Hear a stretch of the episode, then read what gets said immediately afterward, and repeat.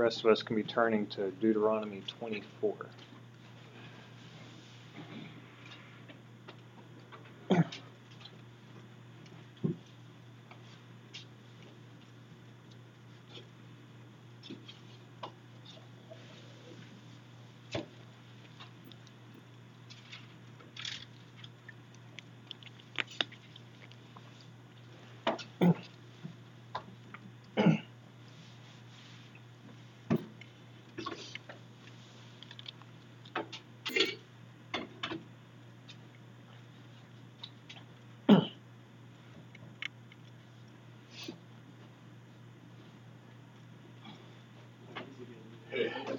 Get you a muffin? Yeah.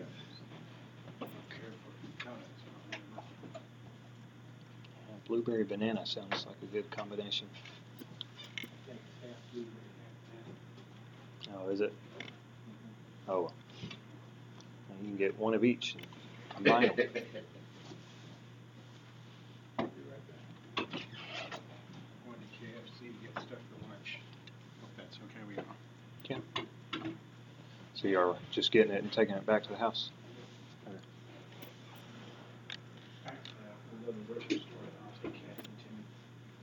Kathy and John back to the house and then I'll go pick it up. Okay.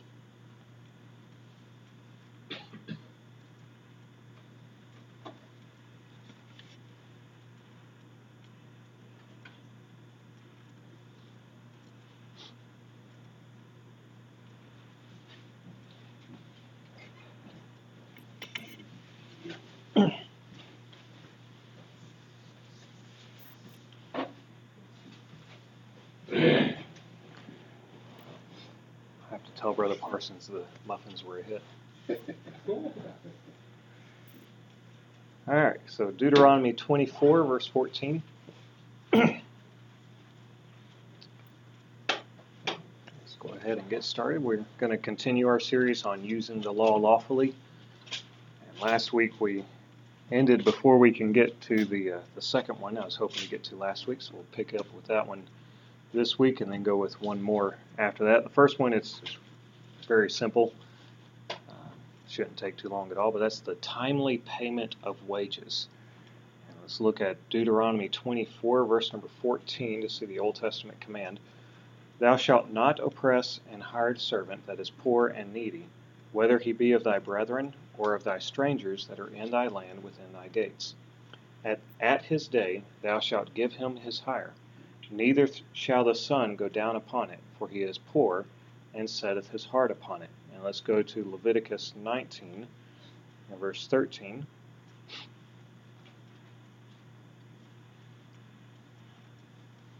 Leviticus 19 and verse 13.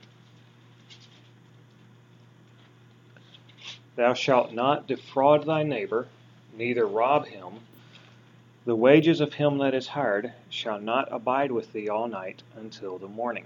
Okay, so here we have two passages from the Old Testament commanding that the workers were to be paid their wages at the day that was appointed for payment of their wages. And in the uh, this time period, typically that was the same day that they did their work. It doesn't say you have to pay them the same day they do their work, but it's at the appointed time for that payment, you were to pay them their wages. And you weren't to say, no, wait until tomorrow and I'll pay you. But when you agreed to pay the, the employee, that was the time that you were supposed to pay him. And the reason given is because if he's a, a poor man, he has set his heart on that and he's uh, ordered his life in such a way that he can pay his bill right after he gets the money that you owe him as the employer. So he's living paycheck to paycheck and if one of the paychecks gets delayed, then he's having to delay pay his bills. Uh, he may uh, accrue some charges on his bills because of late payments as a result of that, and makes life miserable for him. And instead, you're supposed to pay him when you agree to pay him so that his life is not miserable, and he's able to make the payments for all of his bills and everything that he owes. So that's the Old Testament command. Uh, we can look at this in the New Testament. It shows up twice, or at least twice. Uh, first, we'll look at Matthew chapter 20, and this command is referenced in one of the parables of Christ. In Matthew chapter 20, verse number 1. Matthew 20, verse number 1. For the kingdom of heaven is like unto a man that is an householder, which went out early in the morning to hire laborers into his vineyard. And when he had agreed with the laborers for a penny a day, he sent them into his vineyard. And we're familiar with the parable, and you can read it. It goes all the way down through verse number 15. Uh, but the, the parable is not really about him paying them at the day that they were agreed to be paying on, or that they had agreed to be paid on. Uh, but that is mentioned in here, that is referenced. He agreed to pay them uh, a penny at the end of the day, and then when even was come, verse number 8, so when even was come, the Lord of the vineyard saith unto his steward, Call the laborers and give them their hire, beginning from the last unto the first. And uh, so he paid them at the time that he agreed to pay them. That's just referenced here in, in Christ's parable. This parable is more about the uh, laborers being content to take what they agreed to earn rather than demanding more because so and so got paid more. You, know, it's, you agreed to work for this amount, you should be content to work for that amount, which is my primary argument against labor unions. Uh, but anyway, that's a uh, lesson for another day entirely. But we do see this principle referenced here, this commandment that the workers were to be paid at the appointed time and the money wasn't to be held over. But it's also directly applied in the New Testament to Gentile believers in two places. James chapter 5, verse 4 would be one of those. It's the most familiar one.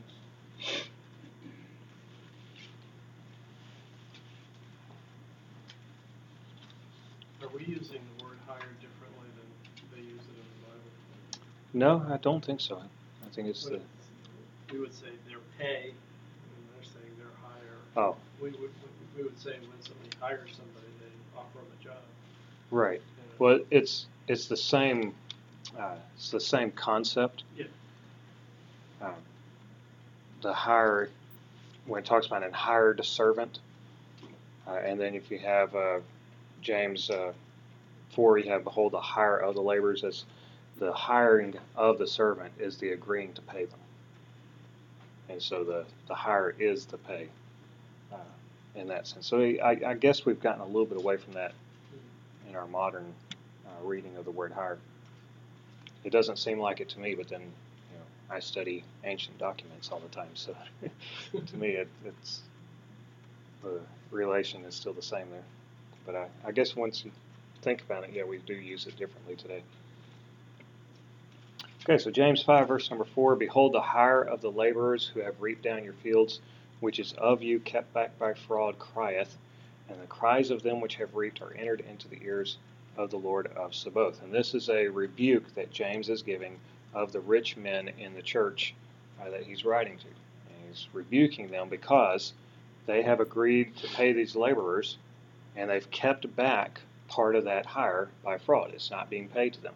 And he's saying this is wrong. That the cry is, is going up before the Lord, and he's going to hear that, and he's going to punish you for not paying uh, your laborers as you agreed to pay them. And then let's go to Colossians chapter 4 and verse number 1. Colossians 4, verse number 1. And very familiar passage again. Masters, give unto your servants that which is just and equal, knowing that ye also have a master in heaven. So here's a direct command to Gentile believers that are masters who have servants, so employers who have uh, employees. They are to give unto their employees that which is just and equal. What's just and equal is what you've agreed to pay them and what they've agreed to work for. So that's what you're to give them. And so that's what we are commanded to do as employers. We're commanded to pay the employees uh, what we owe them, when we owe them, and it's all to be uh, just and equal and above board and free of any kind of fraud. And so that's the, the commandment for timely payment of wages. It's given both in the Old Testament and in the New Testament, something that applies to all people at all times. All right, let's move on to the next one here. And this one's very interesting, uh, partly because of the fact that uh, it's not followed so much nowadays as it used to be. And that is the command to, to allow people to eat the fruit of your field. So it's the command of regarding eating the fruit from your neighbor's field. Now let's look at the Old Testament command, Deuteronomy 23.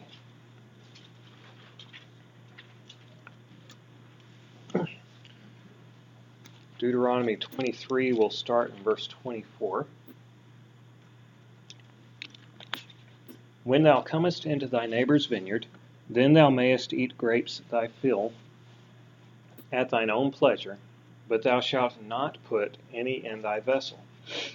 When thou comest into the standing corn of thy neighbor, thou mayest pluck the ears with thine hand, but thou shalt not move a sickle unto thy neighbor's standing corn. And so here we have an, an interesting law in the Old Testament.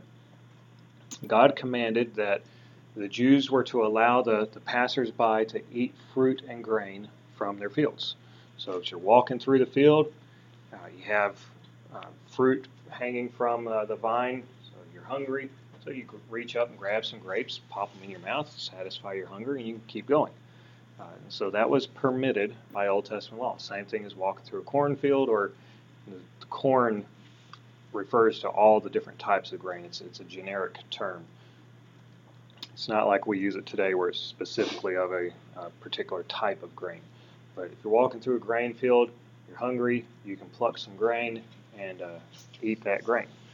And that was permitted by Jewish law. Now, what was not permitted is that you were not allowed to gather large amounts of fruit and actually harvest the fruit.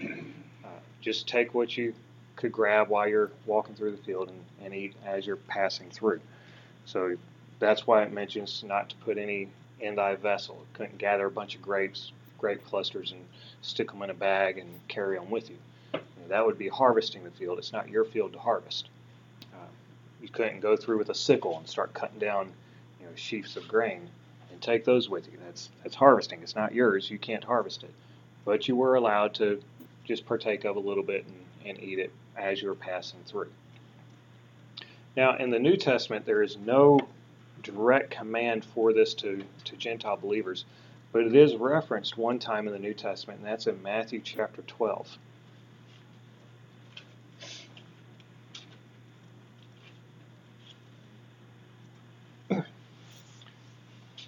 Matthew chapter 12.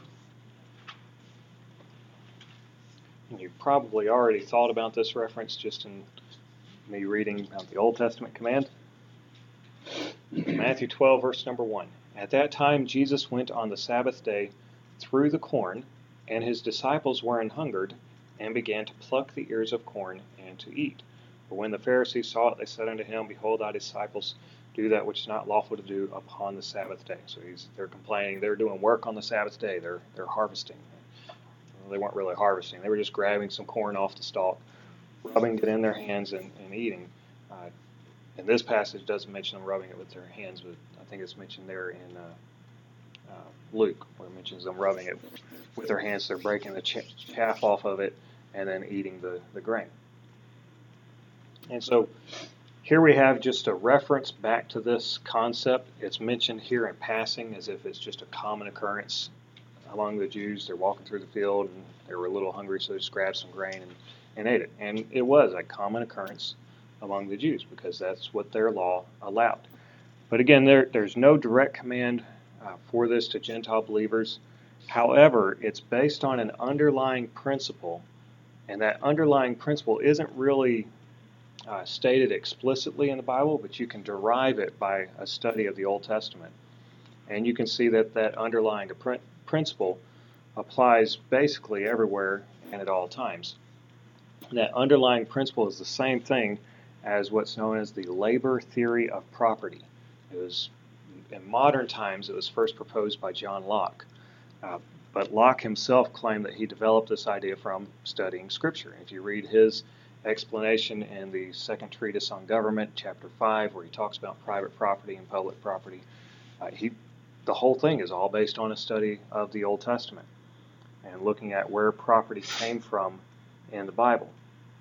And so, in the labor theory of property, Uh, Locke argues that the whole world was public property when it was first created, and that's just common sense. You know, no one owned anything in the world when God first created it, so it's all public property.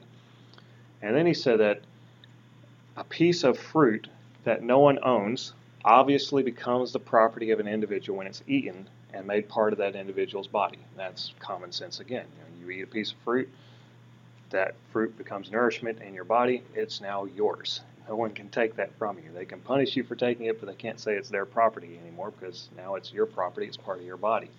And your body is your own property.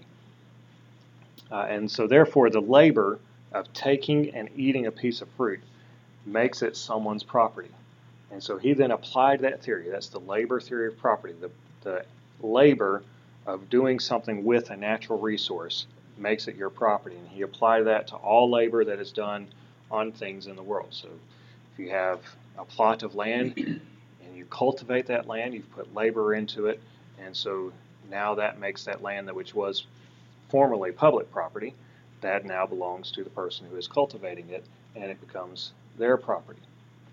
And so that was his theory for how property came to be uh, developed throughout the history of humankind.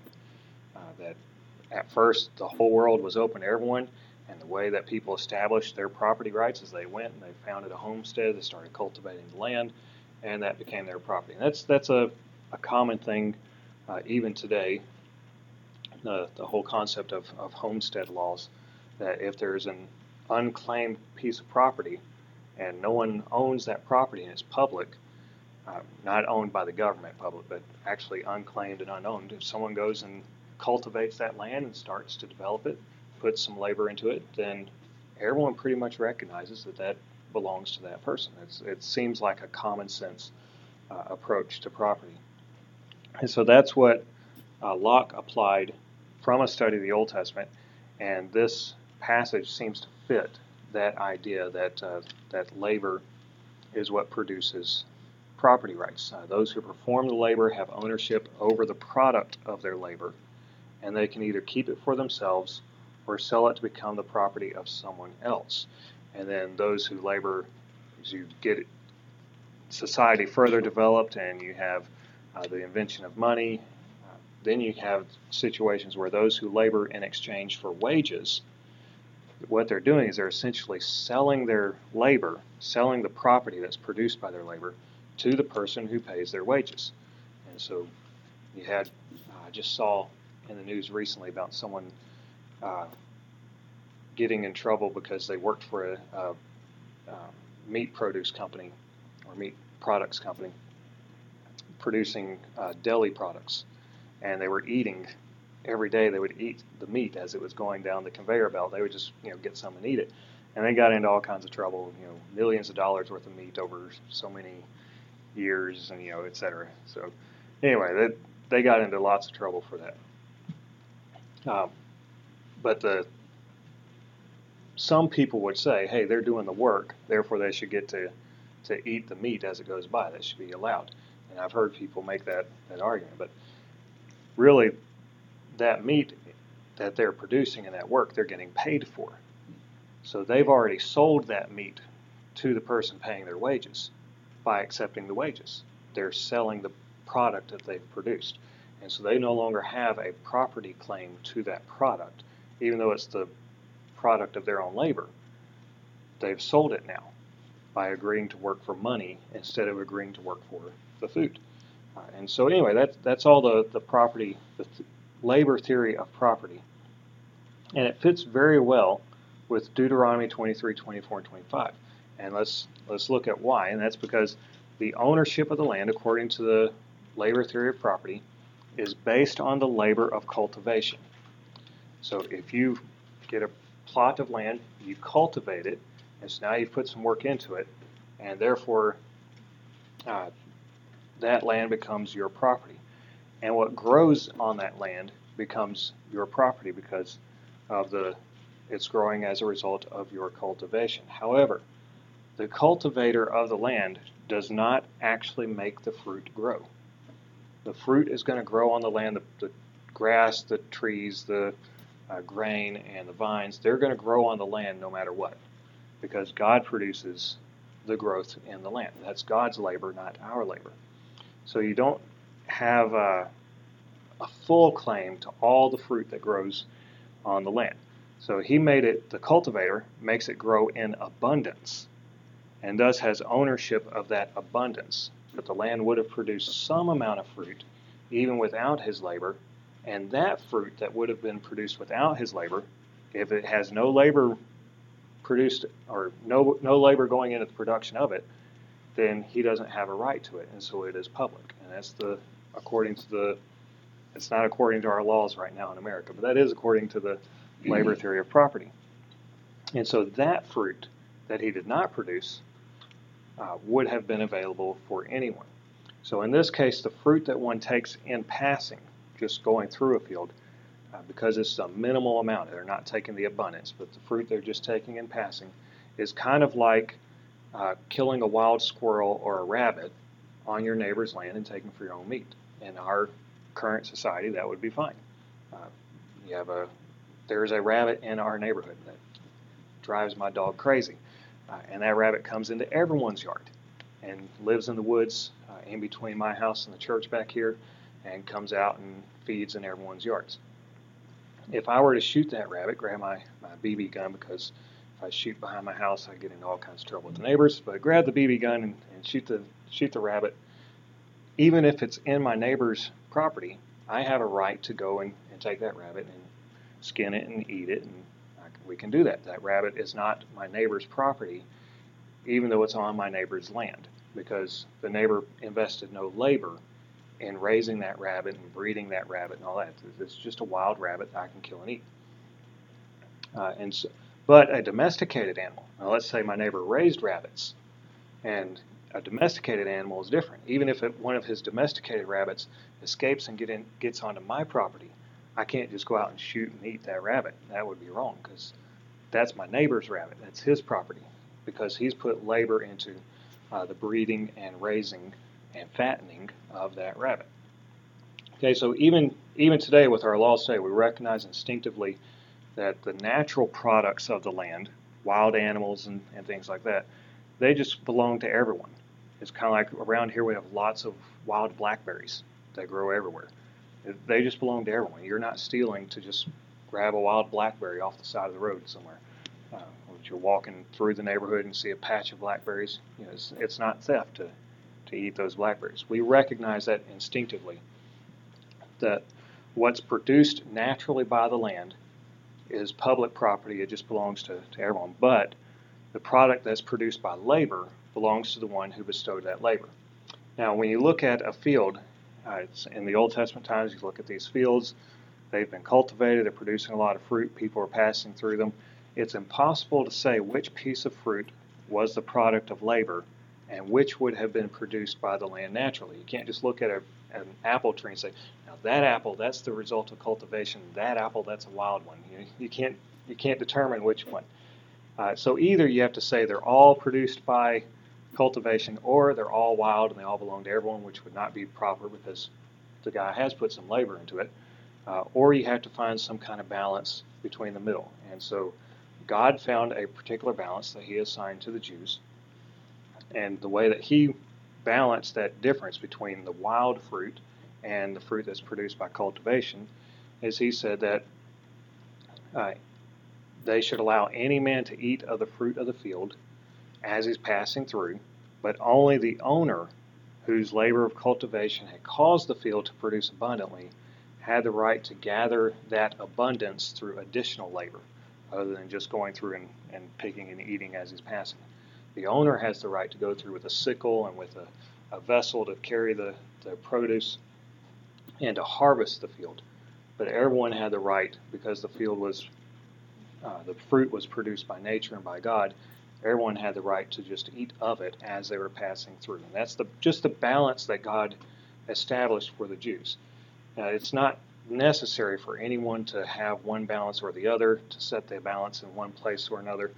Uh, it's just that it's a natural principle that everyone recognizes that there is that balance uh, between what is wild and produced by nature and available to everyone and what is cultivated and owned by someone. And every nation throughout all history has recognized that balance and has placed uh, legally where that balance should be uh, in one place or another. No nation has ever passed a law stating that everything which exists within the boundaries of a particular plot of land belonged to the owner of that land. Right? At the very least, every nation has recognized that you can breathe the air over a particular plot of land when you're walking through that plot of land. You don't have to pay the owner of the land for the air as you're walking through. And the reason not is because no one can claim to have produced that air through his own labor. Uh, so it's it's just it's free air that God has created for the benefit of all mankind, and it's public property because of the fact that God made it available to all men. Now, in America, we don't follow the the law that God had in the Old Testament for the Jews about uh, eating fruit and grain as you pass through a field. In America, if you're passing through a cultivated field and you eat some of the fruit from that field, that is petty theft, and you can be uh, arrested and charged and you know, have to pay for that theft. And that's fine. America has chosen to set that balance somewhere else. Uh, in throughout most of America, it's different for different states, but throughout most of America, uh, the example I gave of, of shooting a wild rabbit would be perfectly fine. And most states recognize that that's a wild animal. You can shoot and kill a wild animal even on your neighbor's property, and you can then uh, eat that the meat from that animal if you want. So America does have a recognition of the fact that we have that balance. Now, in times past, uh, we've had more liberty than we have now in that regard, uh, held a little closer to the standard that God had in the Bible. But I don't think it's right or wrong either way.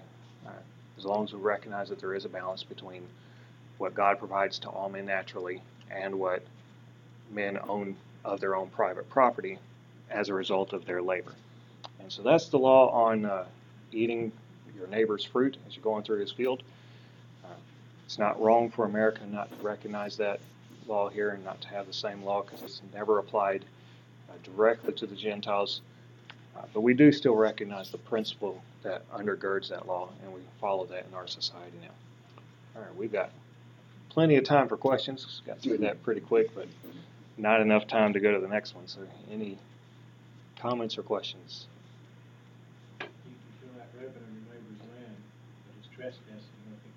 Yes, that's uh, depending on uh, if he has stated no trespassing. Right. Right. As long as he, if he tells me you can't come on my property, then yeah, it would be trespassing, going on his property. Which, of course, the Bible does have something to say about trespassing too. We'll get to that. Those other laws later. Anything else? All right. Well, let's go ahead and pray and be dismissed. And grab a few more muffins on the way out. Uh, Dad, why don't you close us in prayer?